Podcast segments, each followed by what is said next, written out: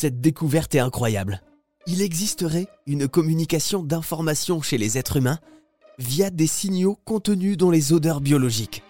C'est-à-dire que l'homme serait doté d'un sens de l'odorat bien plus développé qu'on ne le pensait, capable de détecter des émotions et bien plus d'éléments encore grâce à la signature chimique des odeurs.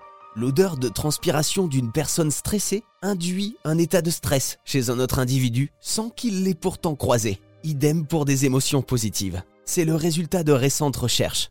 Ces émotions peuvent se transmettre par l'odeur corporelle.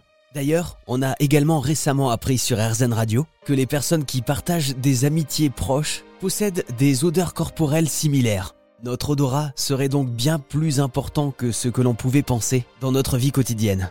Et il aurait même un rôle crucial dans les relations humaines. Voici Camille Ferdenzi, chercheuse au CNRS. Je lui ai posé quelques questions. Et on peut dire qu'en matière de science, elle a du nez. Alors Camille, vous nous dites que les émotions peuvent se transmettre euh, par l'odorat, euh, qu'une personne qui ressent une émotion positive, si une autre personne euh, sent son odeur corporelle sans même la voir, hein, pourrait aussi ressentir des émotions positives. Finalement, c'est un petit peu la loi de l'attraction. Euh, aussi, quand on sourit et qu'on est positif, on attire le positif. Oui, oui, un petit peu. Euh, c'est probablement un, phénomène assez euh, analogue, sauf qu'on s'en rend pas compte, bien sûr. et donc, un, élément intéressant aussi de ces recherches, c'est l'interaction avec les autres odeurs qui sont autour de nous, parce que c'est intéressant de voir qu'il peut y avoir une contagion émotionnelle par l'odeur corporelle, mais dans la réalité, on a beaucoup d'odeurs qui nous entourent et notamment euh, les parfums. Donc euh, ça, ça fait partie des questions auxquelles on s'intéresse aussi. C'est est-ce que le fait de mettre un parfum va euh, masquer ma communication chimique et empêcher cette euh, cette transmission des émotions?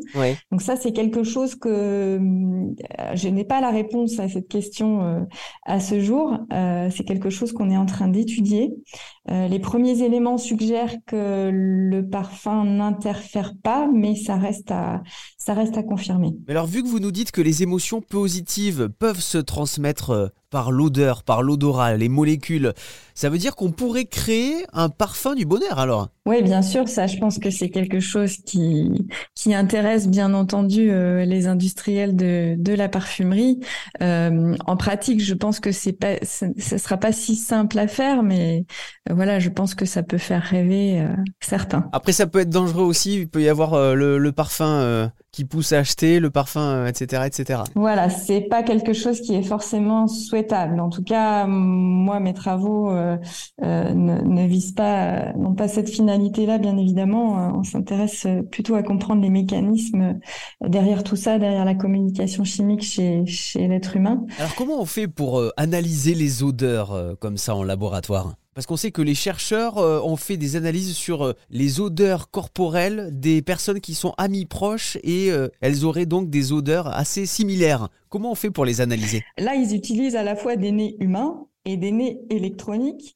le nez électronique, c'est une machine en fait avec des capteurs qui vont répondre, qui vont être activés en quelque sorte par les molécules euh, qui sont dans l'odeur corporelle. L'odeur mmh. corporelle, c'est des molécules chimiques hein, qui sont euh, emprisonnées sur un t-shirt, mais qui se libèrent dans l'air et donc qui vont être analysées par ce nez électronique. Et le nez humain, bah, euh, ça marche un petit peu de manière analogue, c'est-à-dire qu'on a des capteurs dans notre nez qui vont répondre aux molécules de l'odeur corporelle et on va être capable de, bah, de, de décrire ces odeurs avec différents descripteurs et, ça, ça va permettre aux chercheurs bah, d'estimer combien les odeurs se ressemblent ou combien elles sont différentes. Désormais, on est donc sûr que l'odorat a un rôle bien plus important que ce que l'on pensait dans les relations humaines.